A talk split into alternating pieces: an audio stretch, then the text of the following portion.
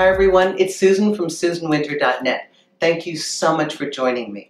Um, I want to talk today about emotional meltdowns, what you can do in real time. Because I've had a number of clients that have had really serious emotional meltdowns. I mean, like they go right down, down, down, down. And sometimes a completely level headed, rational person can have a moment where somebody says something, or they hear a song, or there's some um, convergence of events that can unwind you. What do you do? These things hardly come at convenient times or in convenient locations. I had a friend here a little while back who had heard something in passing from another person about somebody in their past. A completely rational person went into an absolute meltdown in, in a public location and and was amazed watching the process that this happened to them. So here's how it happens and here's what you can do about it. One, if you're in private and you have a thought or a remembrance or something that happens to you and you can feel yourself going down, give yourself five minutes. Look at your watch, set it on your phone, five minutes, indulge in the whatever, oh, I'm so sad, I can't believe Stuart left me, oh my God, Stuart was the only one, whatever. Go through it. When that beeper goes off, focus on your life, focus on your goals, go back to whom you were. Here's the weird thing is that sometimes we're not done with a situation. Oftentimes, just to get through life and to do the next important thing, we may choose to repress or push aside emotions that are too difficult to work with. Or something current can bump against something old that's the real wound. For example, I remember when my father died, my mother didn't shed a tear.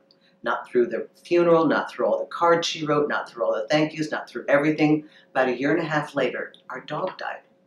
My mother lost it. Lost it. She was in bed for two weeks. Now, was it the dog? Of course, we love our dogs. The dog was the thing that hit the wound and everything started coming out. You see, these things have to process. And for some of us, in some cultures, in some social strata, we are taught not to indulge in these emotions, not to uh, the stiff upper lip, or if you're a man, perhaps to repress it altogether. So when something happens, it can hit up against this original wound that has not been processed, and then the floodgates open. Now, what happens in a true meltdown, it isn't just that you experience the sadness from the trigger or from the true event. It's that you grab all these other broken toys as you're going down the rabbit hole. And, and I, I could envision it like um, seeing myself as a little girl, and I think I've talked about gathering all your broken toys. Like you have a little dolly with a broken arm, and you're sitting in the middle of your room, and then you look at the dolly, and then you look at some other little thing, and the eye is cockeyed, and your little pony has a broken tail, and then you start to look at all the sadness. So this is what the mind does. We have the original sentence or bit of information or song. We have the original thing that triggers the thought. That would have been enough. That's where you can do the five minutes, right? But then it grabs onto something else because the mind likes to work in a sequence. So if you allow it, if you indulge the mind, it will grab other things. I'm no good. Uh, nobody, nobody ever really wants me. I don't know that I'll ever find somebody. I, I never got the job I wanted. I've always been cursed. I don't know, whatever it is. You're just just start grabbing everything. This is how you end up in a hole that you really can't get out of. So you need to know what happens in the transit to going into a meltdown. If you can focus on the one factor and let your mind stay on that one thought for the five minutes or two minutes, however long you need to indulge, and if you're at home in private, journal, journal about it. Do yourself a favor, don't take on another issue and another and another and another because now you're just gathering that momentum and it's not going to help you. It is normal to have delayed process for some issues in our life.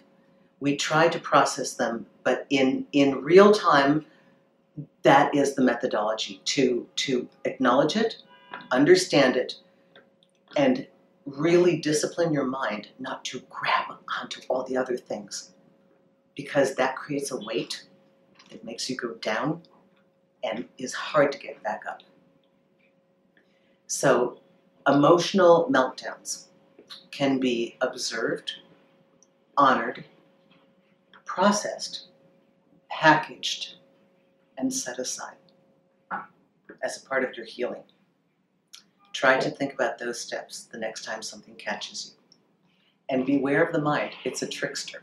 It will try desperately to grab another negative thought. As long, hey, as long as we're here with one, let's grab another. Oh, here's another negative thought about myself. Oh, this is fun. Okay? Try to resist that temptation. Everyone, thank you so much for all your great questions. Thank you for uh, your participation on this channel, and thank you for your support. I really, truly appreciate it, I wish you well.